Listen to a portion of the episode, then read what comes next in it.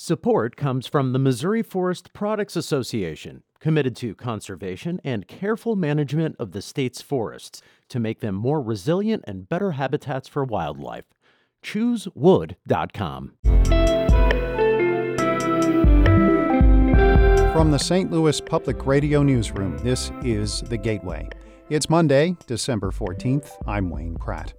A licensed therapist in St. Louis created the I Define Me Wellness Mobile to give girls of color a safe space to express themselves. So we're really pushing the value of seeing your worth and knowing that you can create something positive that goes out into the community. In just a few minutes, St. Louis Public Radio's Marissanne Lewis Thompson has more on the effect it is having during the pandemic.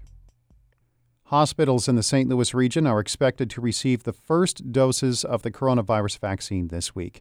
That follows the Food and Drug Administration's approval of the vaccine from drug company Pfizer.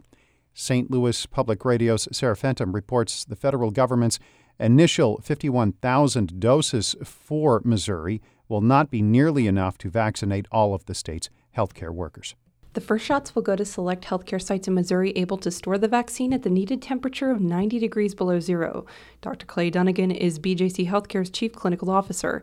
He says BJC expects to receive close to 10,000 doses this week for workers who work directly with coronavirus patients. So uh, that could be the uh, chief of staff, or it could be the person who delivers the breakfast trays they'll all go into one group together. But the first shipment will vaccinate less than one third of BJC's patient facing workers. Dunagan said that the hospitals will then sort people by age, and the oldest staff members will get the vaccine first. State health officials say Missouri will receive enough vaccines for all healthcare workers and nursing home staff by the end of winter. I'm Sarah Fentem, St. Louis Public Radio. The anticipated arrival of the vaccine comes as a New York Times analysis shows coronavirus cases in the region are decreasing. There have been roughly 1,850 cases each day over the past week.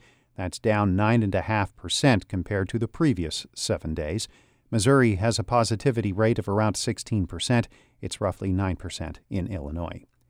St. Louis County's Safer at Home order is expected to be extended. Five on Your Side reports the restrictions will likely go on for another two weeks to curb the spread of coronavirus. County Executive Sam Page is expected to make that announcement today. The order was implemented November 17th, calling on residents to stay home except for essential businesses and necessities. The move also bans indoor dining at restaurants. U.S. Senator Tammy Duckworth of Illinois says financial assistance for restaurants in that state should be a key part of any COVID 19 relief package. Tim Shelley reports. Senator Duckworth is a co sponsor of the Restaurants Act would establish a $120 billion fund to help independent restaurants weather the COVID 19 pandemic. I also know that providing relief to the restaurant industry isn't just about helping out with your bottom lines.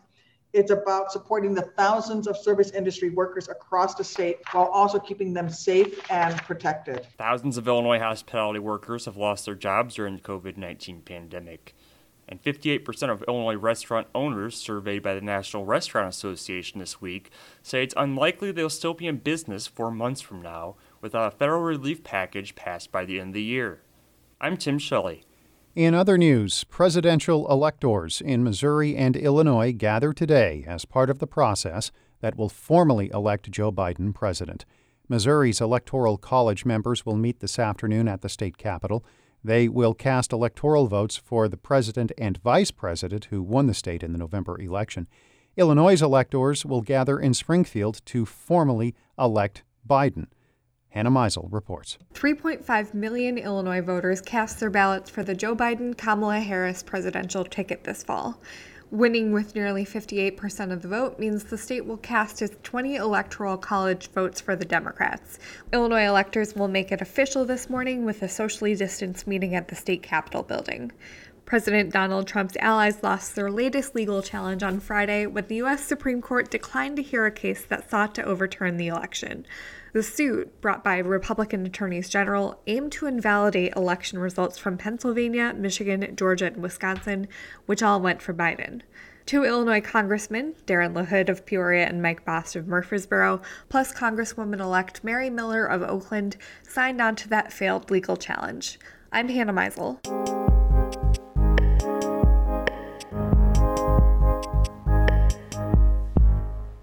Being a teenage girl of color can be a challenge. Some do not feel heard or have access to a safe place to talk. A St. Louis therapist was working to address the problem before coronavirus arrived.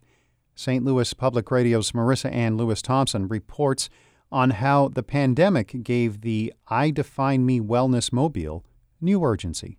So, this is what the Wellness Mobile looks like. Tracy Berry McGee is showing off her wellness mobile on Zoom. It looks like a purple clubhouse on wheels with giant painted on sunflowers and vibrant images of girls of color on the side.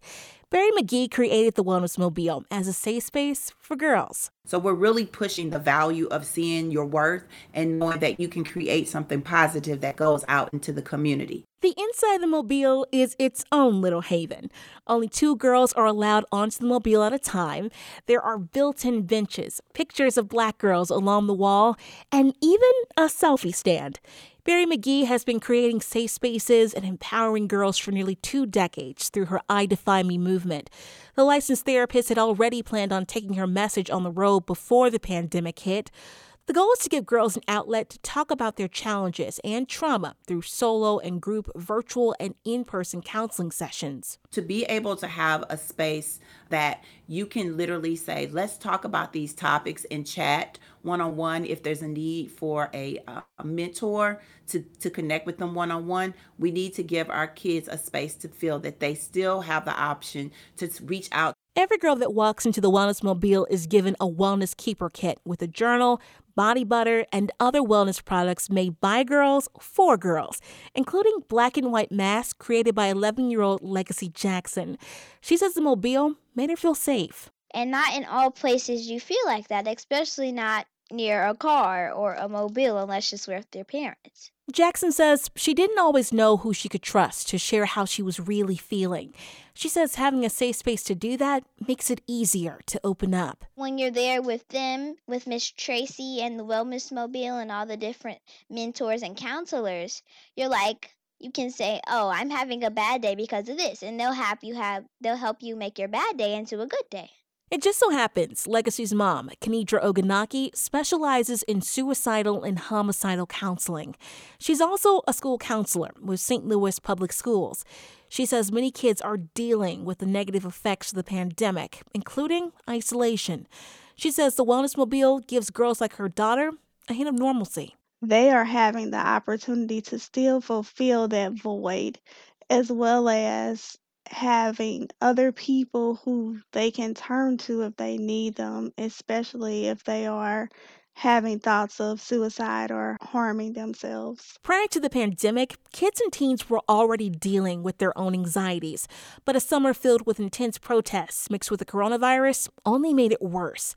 Dr. Jameca Woody Cooper is a licensed psychologist at Emergence Psychological Services. Woody Cooper says this generation already had fewer face to face interactions. The pandemic took away what little in person contact they had. The opportunities for the contact don't exist anymore, not right now.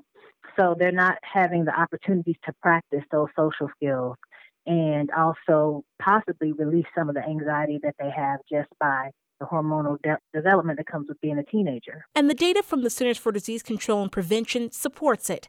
The percentage of young people going to the ER for mental health visits is up from last year. And in the Wellness Mobile, Berry McGee is seeing the impact of the pandemic firsthand. We deal with the trauma of, of not having enough food to eat, um, not having someone to talk to. We, we also are seeing that um, some of the sexual abuse numbers are high and the child abuse numbers are high. And oftentimes now, this is a time period where you can't um, have someone go directly to that home. Which is where the Wellness Mobile is having an impact. Regardless of what challenges they're facing, Berry McGee hopes her work will empower girls in the community to know their worth. I'm Marissanne Lewis Thompson, St. Louis Public Radio. Our Maria Altman edited that report. Shula Neuman is the executive editor of St. Louis Public Radio, music by Ryan McNeely of Adult Fur. Before wrapping up, the Muny is planning to start its 2021 season July 5th. That's after the Outdoor Theater in St. Louis postponed its 2020 shows until next summer because of the pandemic. The schedule will depend on how the region is coping with the outbreak. The Muny says it will be working with city health officials in monitoring the quote, anticipated global recovery from COVID 19. I'm Wayne Pratt. From the St. Louis Public Radio Newsroom, this has been The Gateway. Support comes from the Missouri Forest Products Association, committed to conservation and careful management of the state's forests to make them more resilient and better habitats for wildlife. ChooseWood.com.